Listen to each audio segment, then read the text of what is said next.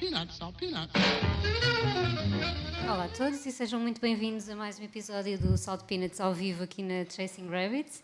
Hoje temos connosco o Bruno Pernadas. Olá, muito bem-vindo. Olá, boa tarde. Uh, Bruno Pernadas, que é uh, multi-instrumentista, também produtor, uh, conhecemos-lo dos trabalhos em nome próprio, mas também uh, de outros trabalhos com, com pessoas e com bandas como a Minta, uh, Julian the Carjackers, o Real Combo Lisbonense, não me esqueço desse projeto. e, enfim, muito obrigada por teres vindo e por teres aceito aqui o nosso convite. Também te fizemos o nosso célebre desafio de escolher as quatro canções. Sim. Uh, espero que não tenha sido assim tão difícil quanto isso. Hum. Por acaso foi um bocadinho difícil, porque foi? é Ah. sempre difícil escolher assim. Há pessoas que por Canções acaso é, que- é imediato. Pois, mas aqui o leque é muito É- é extenso, muito grande. então é, é difícil. Mas eu, eu escolhi músicas que foram importantes para, para o meu crescimento musical. Hum, E que não são propriamente músicas que se calhar eu ouço agora. Hum. Mas que são importantes e dão um bom modo de conversa Uhum. contextualmente. Boa, boa. Uhum. Ah, antes de nos lançarmos ao, ao desafio, queria só fazer uma pergunta. Se calhar isto seria aquela questão que deixaríamos para, para o fim do podcast ah, desta sessão, mas vou perguntar já. Isto porque o Private Reason já saiu há algum tempo, saiu em Foi. 2021, Sim. e queremos saber já se estás a trabalhar alguma coisa nova ou Ah, se vai sair alguma coisa em breve. É assim, vai ser em breve o disco da Margarida que está ali Sim. sentada, que eu estive a produzir e só, termi- só terminámos há pouco tempo esse projeto, então parece que ainda, de- ainda demorou algum tempo a, a realizar. E, portanto, agora finalmente vou ficar mais tranquilo, com tempo a pensar num, num próximo álbum. Mas não há data prevista ainda. Ok. ainda. Ok, muito bem. Então, mas vamos começar já por aí pela, pela produção do, do disco da Margarida, tu também és produtor. Ahm, e como é que foi, a Margarida que trabalha contigo já há muitos anos, Sim. como é que foi produzir o, o primeiro ah, álbum, não é?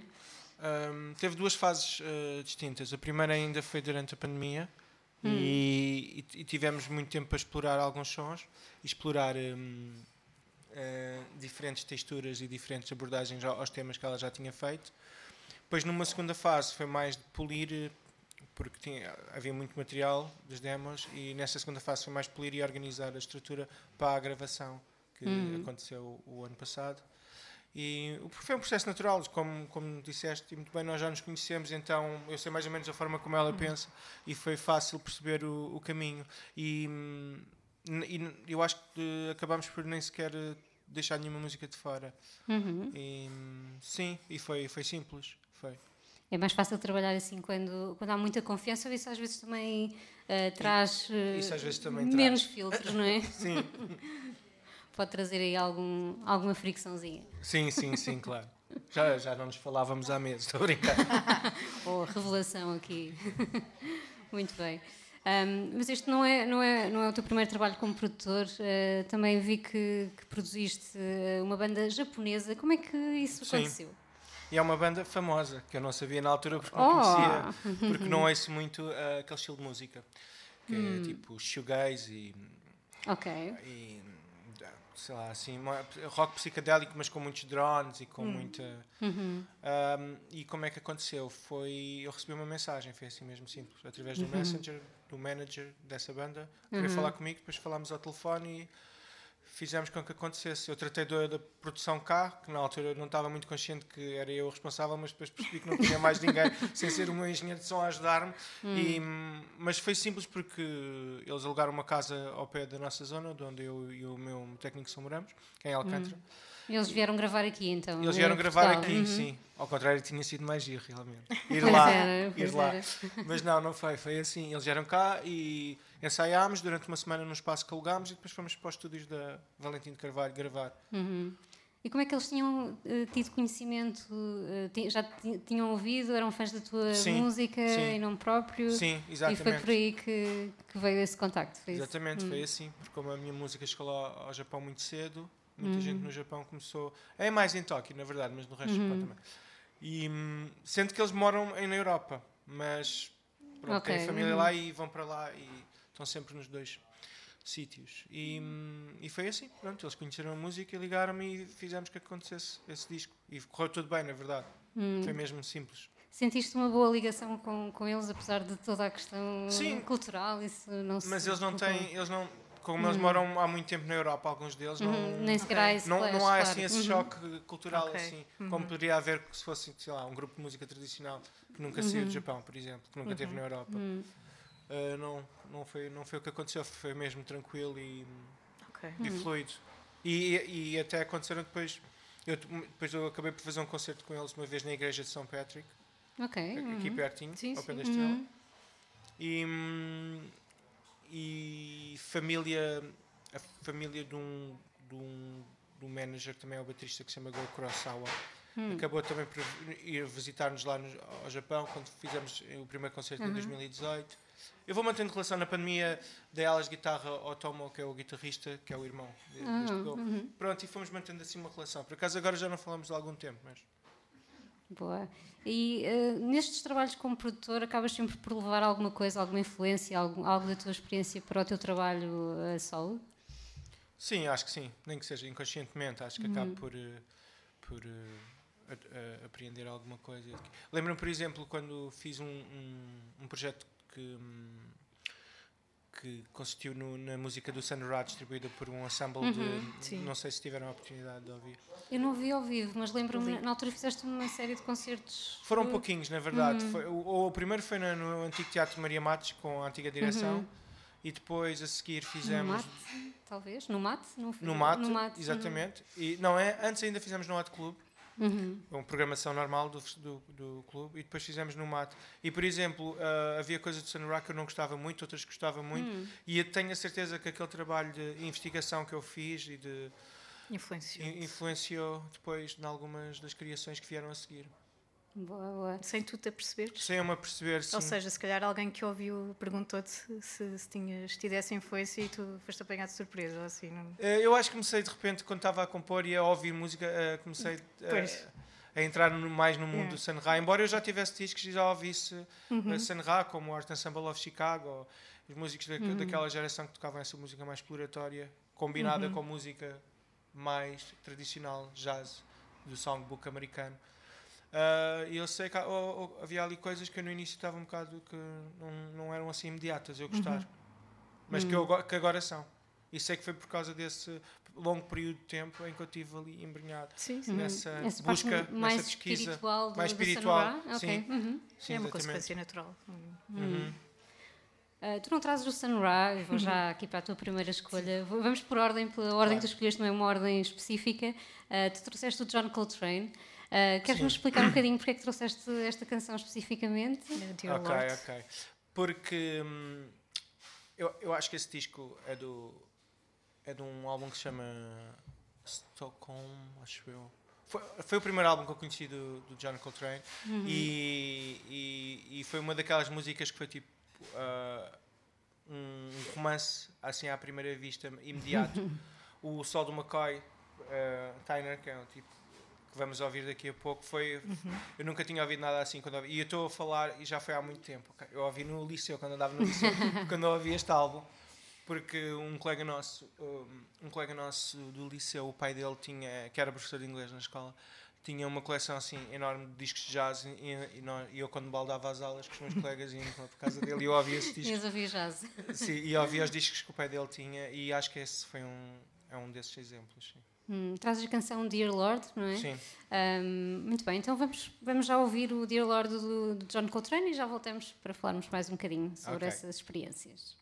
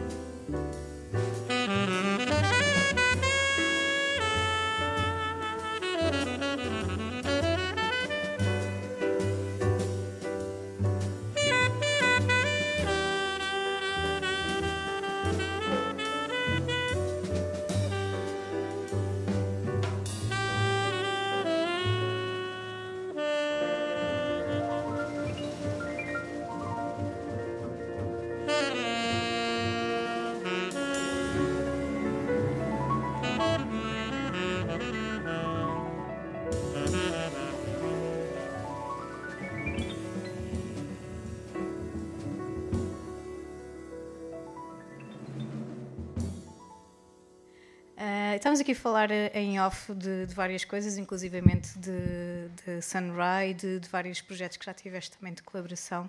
E há bocadinho estávamos a falar do projeto com, com a tal banda japonesa. Sim.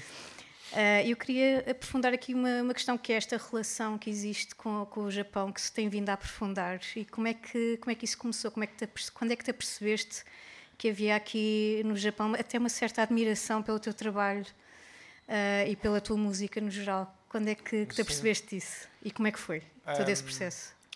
Foi, eu acho que começou, em, acho que começou em 2016 com, o segundo, o segundo álbum. Sim, com o segundo álbum. E hum, foi. Eu acho que foi com uma revista, uma revista sobre hum, cultura latina, para eles. É, isto é música latina. um, e que alguém fez uma crítica na revista e depois. Um, depois acabámos por receber um pedido da Disc Union, que é uma distribuidora de, de uhum. música no Japão. Tem várias lojas e vários formatos. A maior parte é, é vinil e CD. Uh, mas também tem cassetes. E, hum. e, encomendaram alguns discos à minha editora e nós enviámos alguns discos, depois continuaram a encomendar e a certa altura eu sugeri, porque é que não sugerimos uh, a possibilidade de fazer um concerto e, e, eles responderam: Ah, mas gostavam de tocar aqui? Eu disse: Sim, gostávamos, queríamos. Não, não, não queremos. E eles: Ah, então está bem, vamos, vamos tentar uh, fazer acontecer. E assim foi. Depois eu, juntamente com um, o João Vasco, que era um agente na altura, uhum. e um, falámos com uma produtora lá e com uma, uma agência e fizemos com que fosse possível. Demorou algum tempo por causa da burocracia que é necessária. Uhum um, mas depois conseguimos e realmente foi aí que eu percebi que a afluência de fãs, que, é que são mesmo fãs, eu não gosto muito desta palavra, mas aqui é mesmo uhum. uh, o termo correto, que existiam principalmente em Tóquio. Um, e pronto, e essa primeira experiência foi, foi incrível porque uh, fomos para um sítio que se chama Shizuoka, que é mais ou menos a 4 horas, acho que 4, uhum. 6 horas a norte de Tóquio, onde aconteceu um festival que se chama Fru, que felizmente regressámos uhum. o ano passado. Uhum. Eles fazem o fru e fazem o fruzinho. Fruzinho é, é como se fosse português mesmo. Ah, tipo, okay. fru é pequenino. influência é, é, é. portuguesa lá, ok. Sim, e regressámos o ano passado um, para fazer dois concertos e também fomos a Osaka. Fomos a Tóquio e uhum. Osaka. E, e, pronto, e é sempre ótimo viajar. Sim. Uh, desta vez foi mais complicado porque um, era necessário um processo muito longo de autorizações por causa da uhum. pandemia, uhum. Okay. porque as pessoas lá ainda usam máscara e vão continuar a usar para sempre. Sim. Uhum. E era preciso muitos, muitos atestados e muitos certificados. Não, não bastava o certificado de vacinação, era preciso um outro processo para conseguir okay. entrar no país. Uhum. Mas sim, respondendo à pergunta, sim, foi assim que tudo começou. E, e, esta relação, um, e esta relação, eu acho que uh, vai se manter se calhar não com a mesma intensidade que foi em 2016 ou 2017, mas vai se manter. E sentes uma grande aceitação também com o Private Reasons lá, certo? Ou sentiste mais uh, depois do segundo álbum? Sinto, não, sinto, sinto. Só que eu acho que a diferença é que já não é assim uma novidade. Ou seja, uhum. há pessoas que já viram, outras que vão descobrindo. Mas, mas sim. Já vem como um prolongamento daquilo sim, que, que, já sim, conhecem. Sim, o que é natural, não é? Sim, sim, sim, faz sentido. E como é que é o público japonês ao, uh, nos concertos? Uh, sim. Como é que tu sentes e sentes alguma diferença com o público pois, português ou outro Sim, não, é, é, diferente, é diferente porque são mais comedidos, mas ao mesmo tempo também facilmente perdem o controle assim de, de emoções. Tipo, está, está, está muito à flor da pele, podem estar muito sossegadinhos, mas depois de repente se há assim um movimento inesperado da nossa parte, podem se manifestar de uma forma assim bastante intensa. okay. isso, é, isso, é, ótimo, eu gosto disso. Acho mas, não, mas, bastante mas, latino da parte deles. mas vivem a música, vivem a música de uma forma muito intensa. Há, há pessoas a chorar Sim. e essas coisas. Ah, isso é ótimo. Sério? Sim. Okay. Uhum. Sim, uh, e, e pronto, e foi assim que começou um, esta aventura na, no Japão. Também graças a uma colega nossa que fala português, que, que é jornalista uhum. lá, que ah, também escreve, escreve para uma revista que também falou sobre os meus discos lá, que se chama Latina, a revista, uhum. Once Again. e, e ajudou muito ela a falar português. Ela uhum. sabia porque morou no Brasil, ela chama-se Chiori. Ah, yeah. E, e então era uma boa era um bom intermédio porque nos estava a ajudar na produção e na logística mas ao mesmo uhum. tempo também porque não é toda a gente que fala inglês lá. Ok. Ok. Uhum. Mesmo lá no festival, Sim. na, na- na produção do festival, pessoas que não falam. E já que estamos a falar assim um bocadinho overseas e antes de irmos para Sim, a sim, próxima música, Temos ahm, temos tempo, sim, a tarde ainda, ainda vai longa. Ah, vocês estiveram também no final do ano passado no México pela primeira Sim. vez. Como é que foi essa experiência? Num, num festival com um nome também muito engraçado, Space, Space Christ- Christmas. Christmas. Foi. ahm, ou seja, o, aqui falando assim um de uma forma cronológica, o, o Japão foi o primeiro, o primeiro país fora da Europa ah, a abraçar a, a minha música, por assim dizer. E, e, e o, não, o primeiro na verdade foi o Brasil. ok, uhum. Só que é impossível tocar no Brasil. eh, Porque é, é complicado. é muito difícil conseguir viajar para lá e tocar. Se eu já lá estiver, dá, dá para fazer os concertos. Agora, viajar com, com a banda é, é complicado. Então, o primeiro foi o Brasil. E, aliás, foi- eh, eh, nessa revista que há pouco mencionei, era sobre discos brasileiros. E o meu estava lá no meio. Ok. Foi assim, na verdade. Estavam Aí discos começa de... o, o, o misunderstanding. do- Eles adoram, pois, porque eh, esta curadoria que organiza este festival adora música brasileira. ok. uhum. Da primeira vez que nós lá fomos, tocámos com o- o Yamando Costa, também estava lá a tocar. Por acaso agora mora em Lisboa, mas é brasileiro. E pronto, o Brasil foi o primeiro, depois foi o Japão, mas depois, não sei porquê, ah, a minha música passou na KXP de, de LA. E, e depois os Estados Unidos gradualmente começaram, começaram a ganhar terreno, ganhar terreno e foram para o primeiro lugar. E continuam em primeiro lugar no mundo. Pessoas que mais compram discos e mais ouvem a minha música. Ok. Incrível. E o México passou para segundo, América do Norte e tal, claro. E, e foi assim. eh, esta hum, organização que nos convidou é meio mexicana, meio americana. Uhum. Americana do, eh, dos Estados Unidos. E, hum, e convidaram-nos para participar neste festival. E eu lembro-me que me disse aos meus colegas: Olha, eu vou. Agora vocês, quem quiser, vem comigo. Eu vou de certeza. Porque é assim: ir para o Oceano Pacífico, tipo 25 graus em dezembro Ah, sim. um hotel em frente ao oceano, nem pensar que eu vou deixar, Era perder esta é? oportunidade. Claro.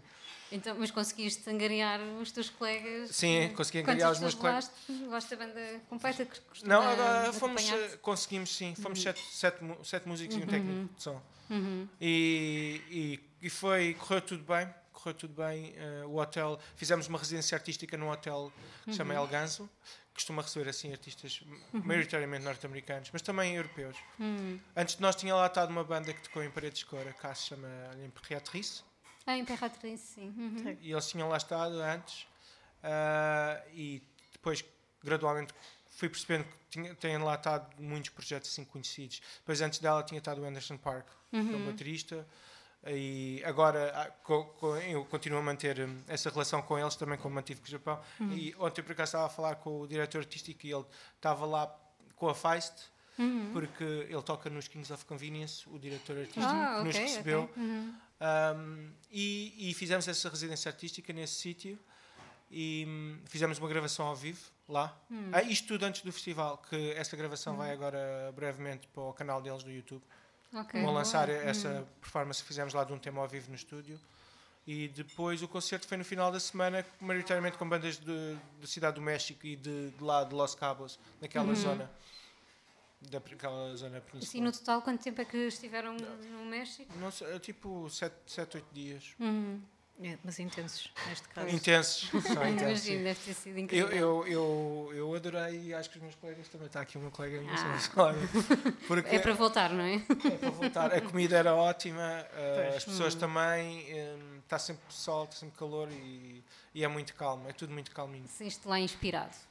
Diz-me que sim. É assim, eu saí de lá um pouco contrariado porque lembro-me de estarmos uma manhã na praia e estar assim calor, água quente e estar ao telefone numa videochamada com o meu sobrinho que estava em Berlim a dizer olha, depois da manhã temos que ir ao Alegre. E eu a pensar, como esta realidade não faz muito sentido, eu estou aqui na água e agora- vou ao Alegre Alfragido comprar prendas de Natal para o frio.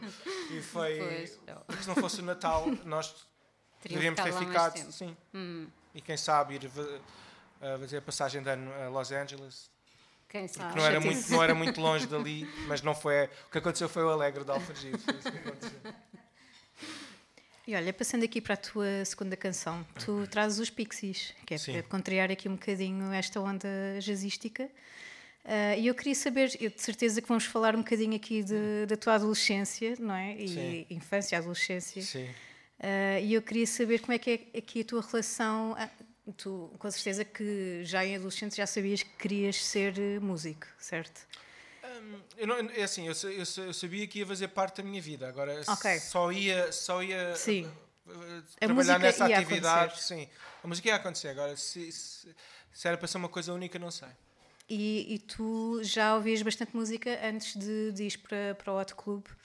Sim. Começaste pelo Hot Club, certo? Pela Não, não. escola? Não? Ok. Comecei com uma escola de- uh, regional na- na- uh, Ok. em Lisboa a estudar guitarra clássica, tipo, como se fosse Uhum. um bocadinho equivalente ao conservatório, onde eu não conseguia entrar. Ok. Porque quando concorri já tinha 14, acho que já tinha 14 anos e- Uhum. e estava muito atrasado em relação ao nível que é suposto ter com 14 anos. E tu já ouvias muito rock nessa altura? Ouvia, ouvia. Sim. E Pixies, inclusivamente. N- ah, ahm, Pixies. Pixies surgiu porque existia um programa na MTV que se chamava 120 Minutes, que, que foi o, programa anterior, um programa mais tarde surgiu que se chama o Alternative Nation, que se chamava. Eu e a Margarida, por acaso, conhecemos o host, fomos jantar à casa dele em Londres, mas foi uma história tipo mirabolante. Depois conto, eu, eu conto sim, essa sim. história um dia. Não sais daqui enquanto não E, mas eh, história. eu escolhi o Valoria dos Pixies, que é a Uhum. música que vamos ouvir, porque foi a primeira música que eu conheci da banda, Ok. que foi nesse programa, e era uma filmagem a preto e branco. Ahm, Ok. Obviamente opcional, já havia televisão mas, mas pronto, mas quiseram fazer a preto, eh, quiseram fazer a preto e branco e eu fiquei, eu apaixonei-me pelaquela música, eu nunca tinha ouvido nada assim quando ouvi o Valoria dos Pixies, porque era o caráter punk daquela coisa, que as guitarras com muita distorção, tudo muito cru, não é? Mas a melodia que o Francis Black cantava, eu, eu nunca tinha ouvido nada assim no rock. E para mim era rock, obviamente tem Sim, outras sim, sim. influências. E eles têm diferentes influências, né? os próprios membros da banda. né? Eu sei que o baterista gostava muito de Rush, que é uma banda dos anos 80. Um, e pronto. Uh, e, e eu, e eu escolhi esta música of Glory porque foi a primeira que eu ouvi. Obviamente, depois consumi a discografia Sim, sim. toda. E, Mas marcou-te esse momento Sim, da sim, MTV. sim, sim. Esse marcou porque foi o primeiro. E depois lembro-me de arranjar uma cassete de que eram os Pixies ao vivo na Brixton Academy, em Londres. E pronto, foi o segundo registro de vídeo que eu vi. Porque eles também não tinham muito videoclipes. Sendo que esta Uhum. Valória tem um videoclipe. Não sei se já viram. mas Por são, agora não me lembro. são só eles a saltar de umas rochas para as outras em câmera lenta. Ok. Portanto, ficou barato Pare- o videoclipe. Parece-me bastante Barato normal. e eficaz. nos Pixies, sim. E mais alguma banda que ouvisses eh, nessa altura, além dos Pixies? Alguma que tenha marcado igualmente? Influenciado também? Tanto como os Pixies, não. Mas. hum, Interessante. não, não, tanto como os Pixies, não. Não, tô- Ok. não consigo assim. Então, enquanto pensas, vamos, vamos ouvir a Vlória Ok. e, e já com esta, com esta perspectiva engraçada também. Deus a saltitar entre rochas, especialmente. Temos que ver o vídeo.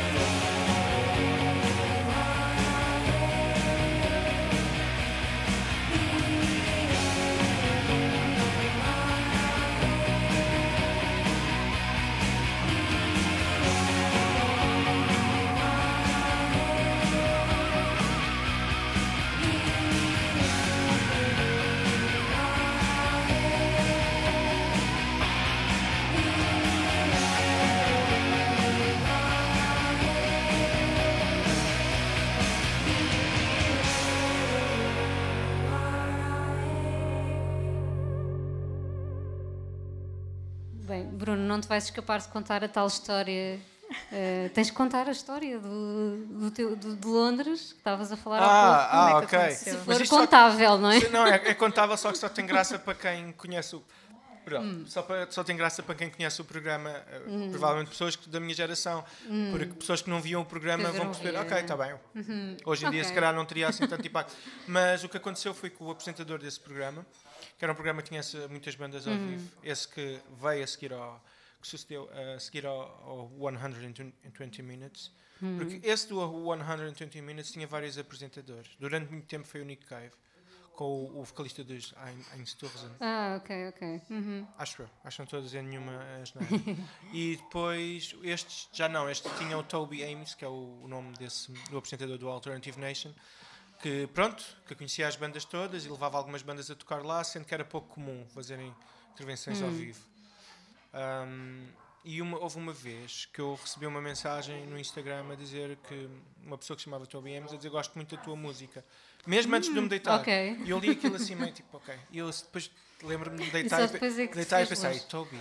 É pá, claro que não, não é. Obviamente não é, não é aquele, aquela, não, tô, não é a mesma pessoa. E era, obviamente que era. Fui verificar e era a mesma pessoa. E eu disse, uau! E depois mandei-lhe uma mensagem que ele adorou. Lembro-me de uma frase que ele dizia You made uh, old man very happy today. Oh. Qualquer coisa assim. Ele não é assim tão old. Os anos 90 é que foram duros para aquelas bandas de rock. Contaram a dobrar os anos 90. Sim, sim, sim. sim. Ele depois contou-me que ele e os Blur tipo, andavam, tipo, estavam sempre em festa. Tipo. Hum. E ele por acaso agora fez, lançou um filme, este, o Toby Ames, Foi? sobre hum. os King Crimson. Ah, ok. É, vai ser o documentário dos King Crimson. Uh, ah, é dele, ok. É, porque uhum. eles são, ele é amigo do do Robert Tripp, não, como é que se chama? Robert Tripp? É? Robert Tripp? Fripp, Fripp, Fripp, acho okay. Uhum. Pronto. Uh, e foi e ele, eu disse que por acaso coincidiu numa altura em que eu fui a Londres visitar um casal amigo e disse: Olha, eu por acaso estou cá, estou cá, estou cá. E ele disse: Ah, é, então uh, vem jantar aqui à minha casa. E eu fui. E depois, quando lá cheguei, uh, eu não o conhecia, atenção. E uhum. quando lá cheguei, reconheci assim, umas pessoas mais velhas estavam sentadas na mesa e eu assim, onde é que eu conheço estas pessoas? da e televisão. Assim, e eu a pensar, tipo, ele a falar comigo e eu dar-lhe atenção, mas ao mesmo tempo outra parte uhum. minha cabeça estava a pensar, onde é que eu conheço estas pessoas? E eu, ah, ok, não sei, são os Bad Seeds. oh. E não eram, eram só dois, mas. Uh, uhum. E eu não sou assim tão fã, portanto, eu, ah. as, pessoas, é sempre assim. as pessoas que são mega fãs de Nick Cave e da Bad Seeds teria sido. Todos a roerem-se. Eu, não, não me faz. Desculpem, pronto. Mas, e foi esta a história que eu acho super invulgar, que foi esta hum. mensagem no Instagram que se traduziu depois, por acaso, num, numa ida a Londres e realmente tornámos possível materializarmos não é, esse uhum. encontro, porque de repente estamos um ao lado do outro a jantar, que, tipo, ainda ontem estávamos, estávamos em Lisboa a trocar mensagens contigo pelo telefone. E foi giro. Muito bem. E, e já, uh, nós aqui também gostamos muito de explorar a, a veia mais melómana dos nossos convidados, não é? Apesar, uh, além de seres músico, também fã de música, um, e isto leva-me a perguntar também. Já, já conheceste outros uh, ídolos teus e como é que foi essa experiência? Porque temos sempre aquela ideia de que mais, às vezes mais vale não, não os conhecermos, não é? Um, ídolos. Uhum.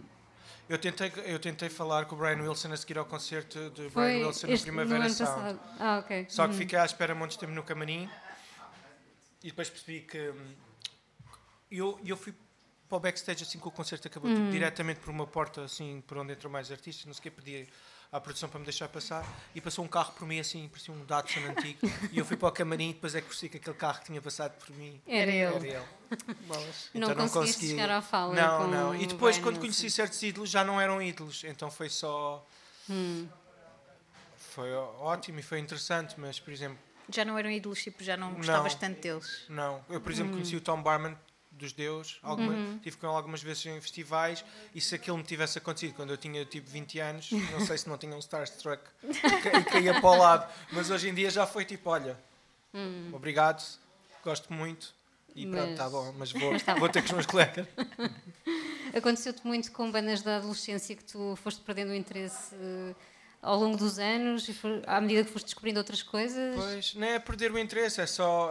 Um, é outra altura da vida, não é? Como uhum. são, as, os adolescentes consomem música e identificam-se com os artistas de uma forma muito íntima, não é? Uhum. interiormente acho que isso acontece na cabeça dos adolescentes. Uhum. É? Pequenas histórias, coisas, ligações que não existem, platónicas, não é? Sim, sim, sim. E depois, uma- na idade adulta, com 30 e tal, tipo, não.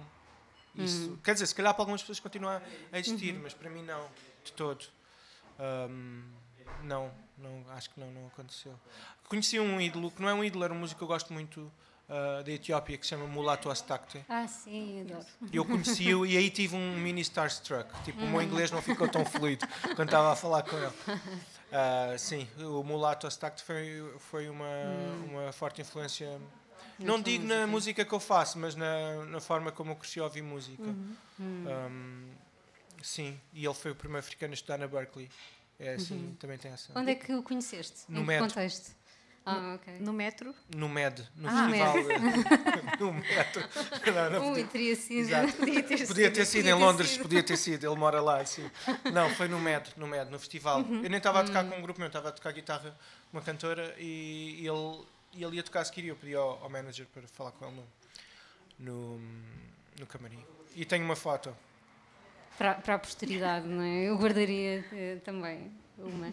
Ah, e já que estamos a falar de influências, além do, do mulato Astat, que é porque a tua música tem, tem influências de. Enfim, é muito difícil de catalogar porque vai beber a, tanta, a tantas Sim. coisas. Ah, tu consegues, consegues dizer-nos de onde é que vêm essas influências todas, ou até para ti ah, isso acaba por ser até inconsciente e difícil de pôr em palavras?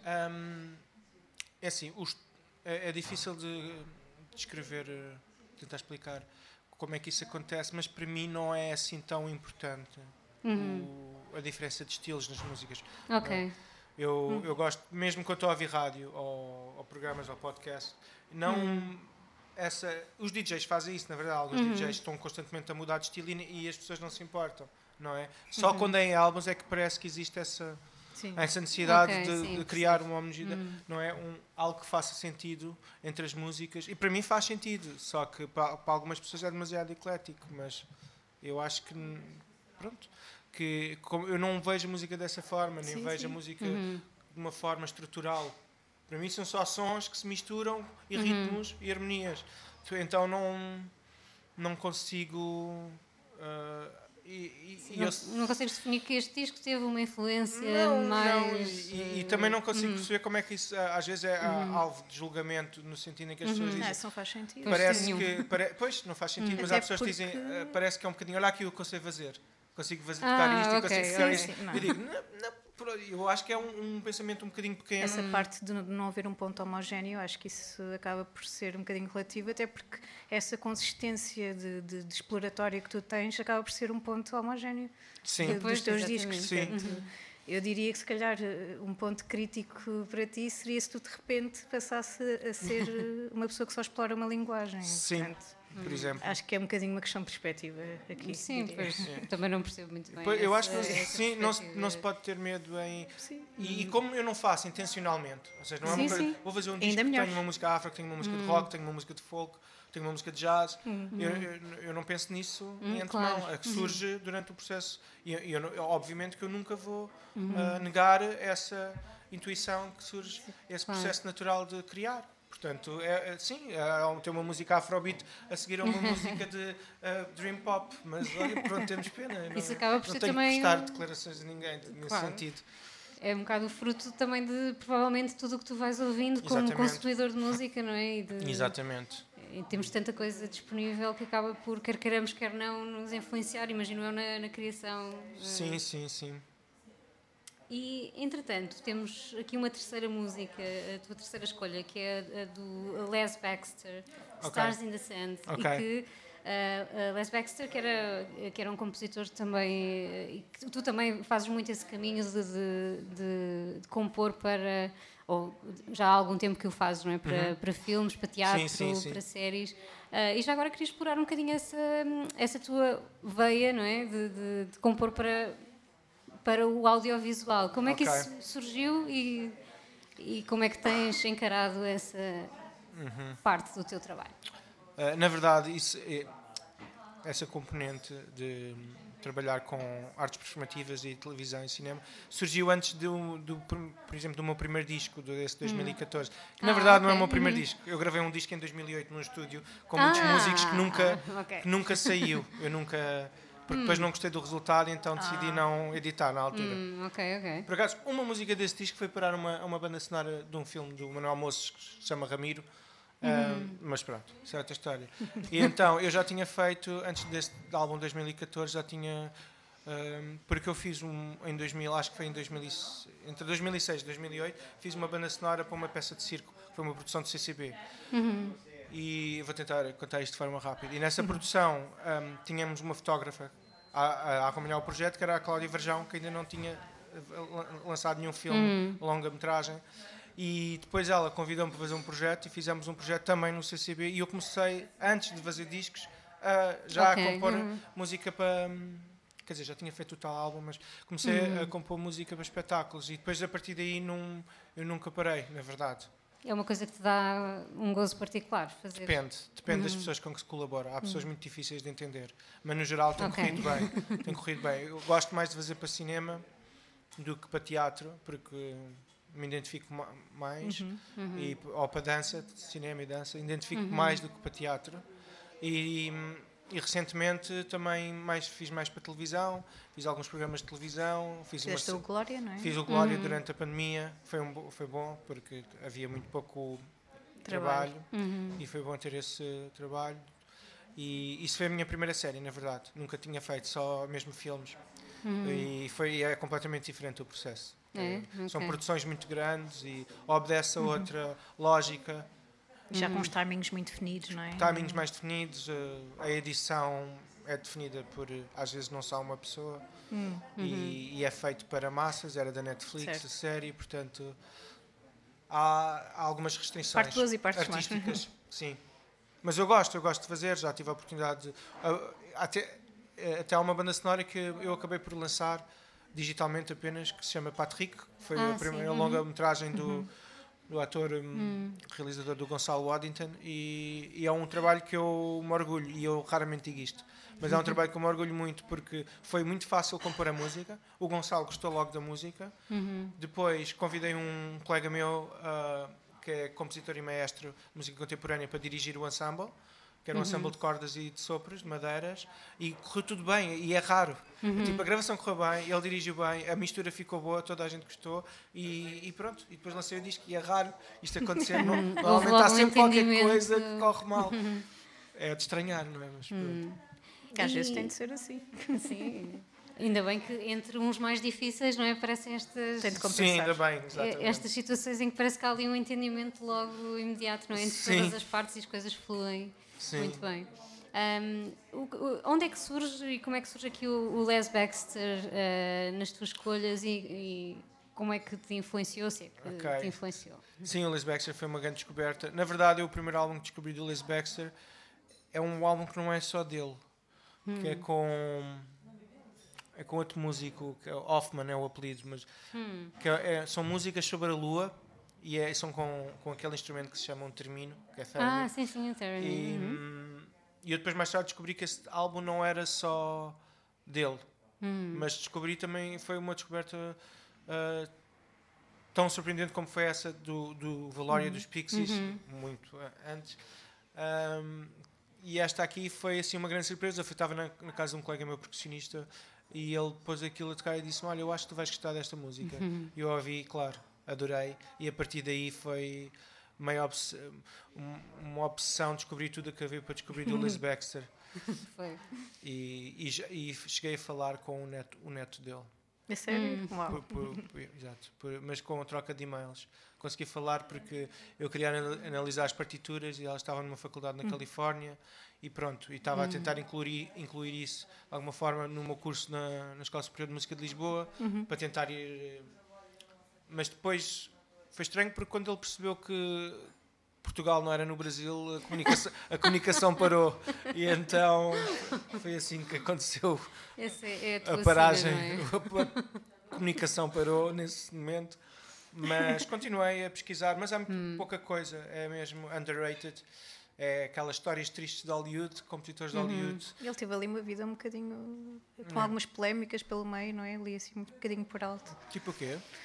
Eu não me lembro muito bem, mas houve ali alguma, algumas dificuldades, algumas. Ah, sim, eh, sim. Dificuldades financeiras houve. Sim, sim, sim, e não só. É uma questão depois de, de lermos melhor e falarmos sobre isso. Eu eu tenho um livro muito mal escrito, que é o único que existe sobre ele, que foi um aluno dele que escreveu. E eu sei que, basicamente, o que aconteceu foi. Ele criou esta mistura de música americana, Exato, acho que era uh, lounge music. acusações de não ter criado ou de Ah, não ter sido eh, não ter nesse- autoria Ah, mas eu acredito, eu acredito que foi. Eu, eu da sei parte que, eu do sei que há, exótica, não é? Exato. O Martin Denny ficou com os créditos por causa de uma Hum, capa. ok. Que basicamente são as músicas todas do outro álbum do Les Baxter, só com o nome dele. Pronto. Ok. E eu sei, e isto de certeza, que há- não é de certeza, mas há alguma certeza nisto, que muitos compositores que trabalhavam em Hollywood tinham compositores ah, fantasmas, que eram colegas, Ok. assistentes, Ok. que quando eles tinham muito trabalho, Não fazia ideia disso. e eles faziam os arranjos à maneira daquele. Mas faz sentido. Não, o, o, o John Williams tem isso, ok? Não fazia ideia. É tipo ghostwriter, mas. É um ghostwriter, ok. porque já Sim, sabem como é que ele ouve e, ele só escre- e essas pessoas só escrevem Sim, a melodia, não harmonizam. As outras pessoas Ok. já sabem como é que eles harmonizam e copiam e Exato. fazem e ninguém repara. E eu, eu, eu sei que o Les Baxter, para alguns discos, quando tinha muitos discos para fazer, tinha um ghostwriter. Sim. Uhum. Mas eh, eu já ouvi o Martin, já li entrevistas do Martin Denny, já o ouvia falar, e, mas é mais intuitivo, é tipo ouvir e perceber tipo, as pequenas Uhum. complexidades de quem sabe mesmo música, que está a fazer os arranjos, e o Martin Denning que é só tipo um, um curioso. E, e eu sei que muitas daquelas foi o Les Baxter que fez. Agora, obviamente que se calhar teve um escritores fantasmas também que, Pois. Ajudaram, sim. sim. Hum. Muito bem, então vamos ouvir o Stars in the Sand, eh, o tema que tu escolheste aqui do Les Baxter, e já voltamos para a última música e para o resto da conversa.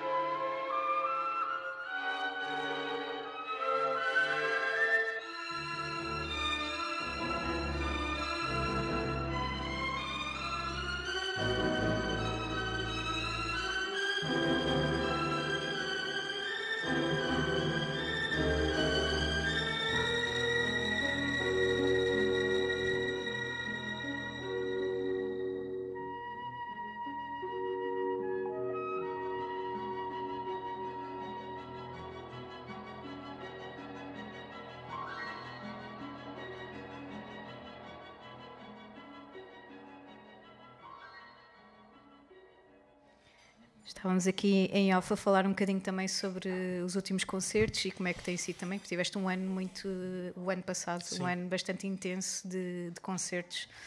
E há bocadinho estávamos aqui a falar de, do facto de, de, ser imensa gente e às vezes ser um, um, desafio também a nível de viagens e tudo mais, e logística. Sim, sim como é que tem sido? Acho que são cerca de nove pessoas, não é? Em palco, Já não, já não. Já, já não? não? Não.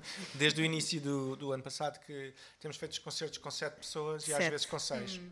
Mesmo assim, já, já são algumas pessoas. são, são, são. Quando eram nove, então era um desafio. Era um desafio, era um desafio. Mas pronto, uh, agora não sei se, se começasse o projeto hoje em dia seria a mesma a ideia mirabolante, tipo, assim, tão ambiciosa de criar um projeto com tantos hum. intérpretes, mas, mas na altura foi o que fez sentido. Fazia sentido. Fazia sim. sentido. Uh, eu acho que hoje em dia seria, seria impossível fazer tantos concertos como, como eu fiz uhum. com o meu grupo. Uhum. Porque os formatos cada vez estão mais reduzidos, não é? Sim, porque a indústria está a mudar para pior, obviamente. Exato, uhum. era, e... era o que eu te ia perguntar porque de certa forma existe uma, uma, certa preferência por, por algo mais minimalista e se puderes uh, disparar os sons, é? uhum. os outros instrumentos que não Sim. estão ali melhor, mas acredito que se calhar para ti seja um bocadinho anti aquilo que, que tu realmente queres transmitir, não é? A nível instrumental. Eu, não... eu, sempre também disparei coisas, mas não, não dependia das, dessas máquinas uhum. para fazer o concerto. Hoje Exato. em dia. Uh, eu, eu lembro-me, por exemplo, quando eu comecei a ir a festivais, uh, havia sons separados e as pessoas não se importavam, mas sim, um, sim. Uns, anos, uns anos antes as pessoas ficavam, o público ficava ofendido, ofendido. só visse uma orquestra hum. e tivesse ah, um okay. trio a tocar. Sim. E tu, como é que te sentes como, como público? Eu, eu, já fiquei mais chateado com isso, sinceramente. Sim. Agora já vejo outra perspectiva, não é? Vejo outra perspectiva, mas vejo que é uma mudança que, para mim, do, uhum. com, com, a vida que eu tomei, com o crescimento musical que tive, não é uma coisa que faça muito sentido ir a um festival de música Exato. e serem só live uhum. acts com pessoas com os computadores. Acho, sim, sim, acho desinteressante, na uhum. verdade. Mas isso vai acontecer e vai acontecer cada vez mais. Okay. Claro, e, e, em certos projetos faz muito sentido. Projetos onde a eletrónica está muito presente, pelo menos eu sinto isso como público. Pois. Uh, ou no hip hop. Sim, ou no hip hop, ou, e, e vemos, vemos algumas performances de, de, de, pessoas. É uma pessoa só sim. em palco, sem, sem qualquer uh, músico pois, ali pois. De, de, apoio. Mas para o tipo de, de música que tu costumas apresentar ao vivo, é um bocadinho. Sim, sim. É uma transformação não, não, não, vai acontecer, não vai acontecer. Não vai acontecer. Eu lembro-me de ter programadores que me perguntavam então, mas porquê é que é preciso tanta gente no palco? Não podes disparar os sons dos saxofones? Versão eu dizia, não vou responder a essa pergunta. Lamento, não vai acontecer. Hum. Se calhar é mais interessante até, eh, ok, vamos com menos gente, mas vamos então adaptar aqui, vamos criar um mas, live act, sim, uma, uma, abordagem diferente sim, do álbum, não é? Eu, houve, houve uma, uma, altura que eu pensei que fosse... Que foi, que até fosse possível porque fizemos uns ensaios numa altura do segundo, entre o primeiro e o segundo álbum em que não tínhamos secção de sopros, nem tínhamos um dos músicos e fizemos tantos dias assim seguidos que eu de repente Começaste a talvez, mas não, é, não era isto que eu queria fazer, Sim. mas talvez fosse possível. Hum. Uh, mas não sei, era, era, era, era voltar para trás. Isso não, eu prefiro, se calhar, fazer uma, um, uma formação diferente, um trio ou um uhum. quarteto. Música não tem nada a ver com esta que foi feita, claro. do que uhum. tocar esta uh, música alterada para caber nos formatos. Sim, sim, sim. Mas vale construir de raiz. Não quer fazer isso porque não. Não faz Isto já é um, é um mínimo, pronto, são sete. São sete pessoas. Se não der para fazer concertos com aquela formação, pronto, não dá, mas não vou, não vou estar okay. a, a mexer muito. E o que é que tens de planos agora para, para, este, para este ano, que está agora a começar, mas Sim. Já, uh, vais continuar a apresentar o Private Reasons? Um, Como é que eu, acho que não, eu acho que a tour eu acho que a tour hum, terminou com esse concerto no México que fizemos, essa uhum. apresentação. Ainda é capaz de existir um ou outro concerto durante o verão este ano, mas uhum. a acontecer serão os últimos. Ok. E depois, provavelmente em 24, haverá um novo trabalho. Eu vou fazer algumas colaborações com mais na área das artes performativas, uhum. não em nome próprio, mas mas uh, provavelmente para 2024, sim, já haverá um novo um trabalho uh, a ser pensado. Eu vi que, que tu em 2019 uh, tiveste um, uma colaboração muito interessante que é o projeto Montanhas Azuis com o Norberto Lobo e com o Marco Franco, Sim. certo? Uh, vocês, entretanto, tiveram mais concertos? Aquilo foi, foi algo momentâneo? Sim, foi mais, foi mais momentâneo. Foi, foram dois. É uma eh, espécie de supergrupo, se pensarmos bem. Quase. é? ah, na, nossa, na nossa perspectiva é. Sim. Pois, pois. Não, o último concerto foi, por acaso, foi o ano passado, no Primavera Sound, inclusive. Sim. ahm, que fizemos, mas fizemos com um baterista Uhum. Ah, e com uma baixista que, na verdade, depois não pôde ir e foi até a Margarida que tocou o baixo no cinto. Uhum. Ah, era a Ana Araújo, ela não pôde ir. E na bateria era o Miguel Nicolau, que tem uma banda que se chama Memória de Peixe. Não é Memória Hum. de Peixe? É, Memória de Peixe. Uhum. E hum, isso foi o último, mas acho que sim, acho que foi um projeto localizado naquela. e não é- estou a pensar em gravar mais nada não, neste não, momento. não, não. Ok. Ah, as E projetos desse Foi género têm sentido, têm surgido assim desafios ou têm desafiado para. Às vezes eh, sim, mas é mais para para produzir, para produzir, Ok, é mais sim, sim. para, para trabalhar como produtor e eu não Faz sentido. Sim, sim, mas não eh, rara, eh, basicamente as pessoas quando fazem o convite já é muito em cima do início do processo e eu nunca posso. Tem que ser sempre com mais antecedência. Hum. sim, porque, sim, sim. Porque já tenho outros projetos agendados. Então o da Margarida foi, foi solicitado com antecedência, então deu para trabalhar. Aprendam, aprendam. Mas pronto, é isso. Então, voltando aqui à pergunta inicial, tu talvez estejas aí a, a considerar começar a, a trabalhar em qualquer coisa a sol depois de Não, por acaso, a, a sair Sol- o da Margarida. Sim, já terminou o projeto, já está pronto. Agora é, é deixar o, o, O bebê nascer. O bebê nascer, vão fazer uns concertos ah, que estão marcados. Ahm, eu sou capaz de tocar nos primeiros concertos como convidado que toquei no disco. Há um no Beleza e há outro no, depois mais tarde no verão. Mas o, que- o que é capaz de acontecer este ano é que eu sou capaz de fazer uns concertos a solo. A solo só eu mesmo, só Ok, com instrumentos acústicos. Que foi uma, era uma coisa que eu fazia na altura do primeiro, do primeiro álbum. Ah, ou seja, em 2013, 2014. Depois fartei-me um bocadinho porque É solitário. é não um bocado solitário e, e, é, e é muita responsabilidade. Sou música assim e, não, e sentia que não tinha todas as, as condições reunidas para conseguir apresentar assim um bom concerto.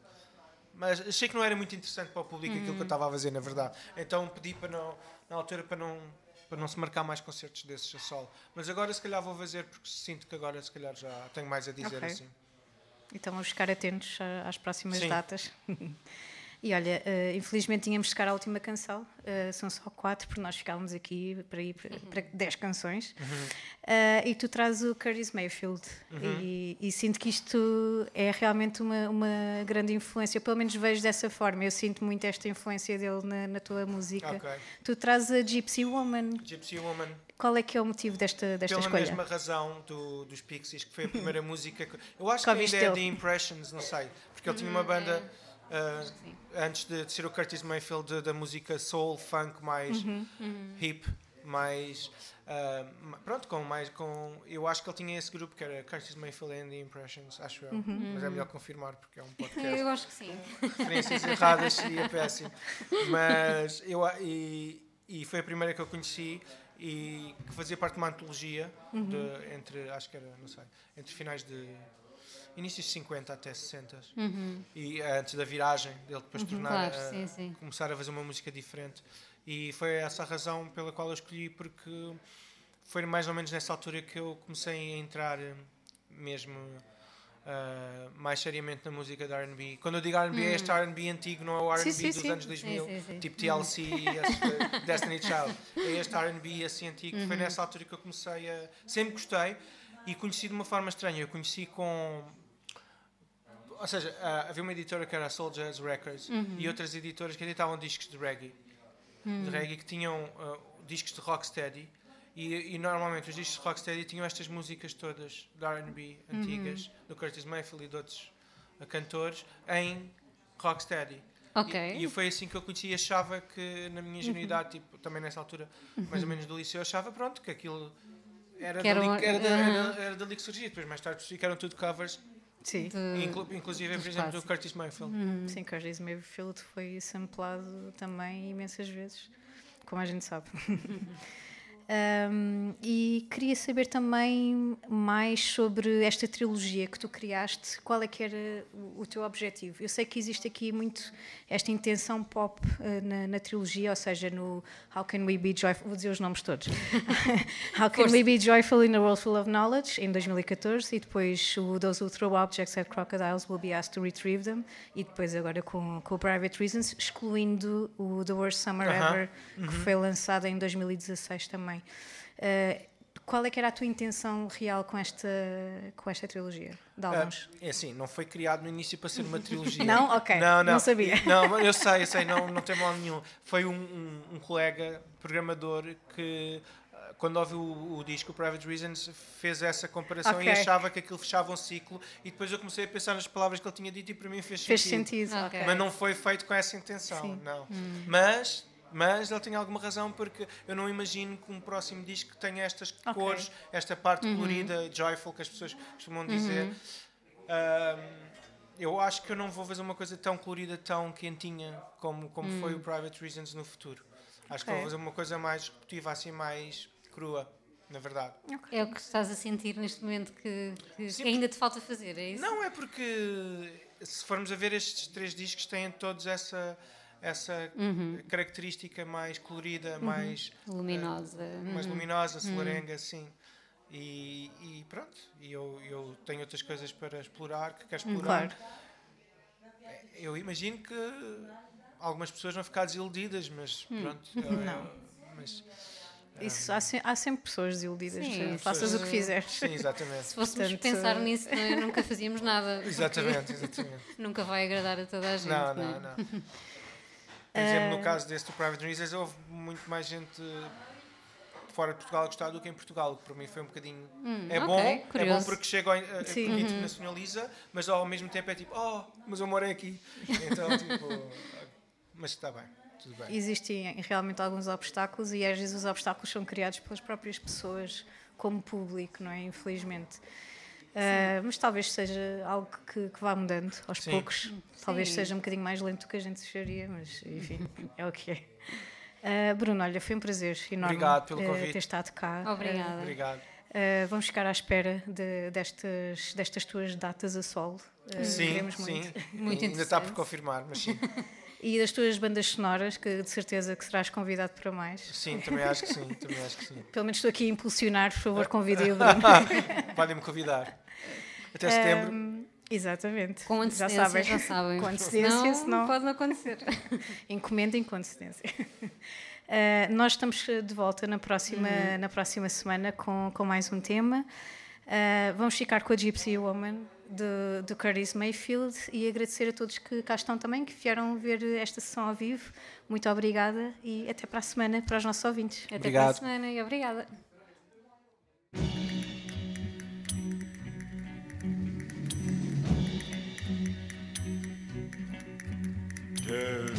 From nowhere through a caravan around campfire light.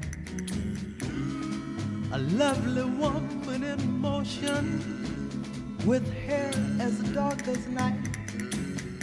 Her eyes were like that of a cat in the dark that hypnotized me with love. She was a gypsy woman. She was a gypsy woman. Danced around and round to a guitar melody. From the fire, her face was all aglow. How she enchanted me. Oh, how I'd like to hold her near and kiss and forever I love you, gypsy woman. I love you, gypsy woman. All through the caravan, she was dancing with all the men, waiting for the rising sun. Everyone was having fun. I hate to see the lady go, knowing she'll never know that I love her. I love her, the gypsy woman, a gypsy woman, a gypsy woman, a gypsy woman.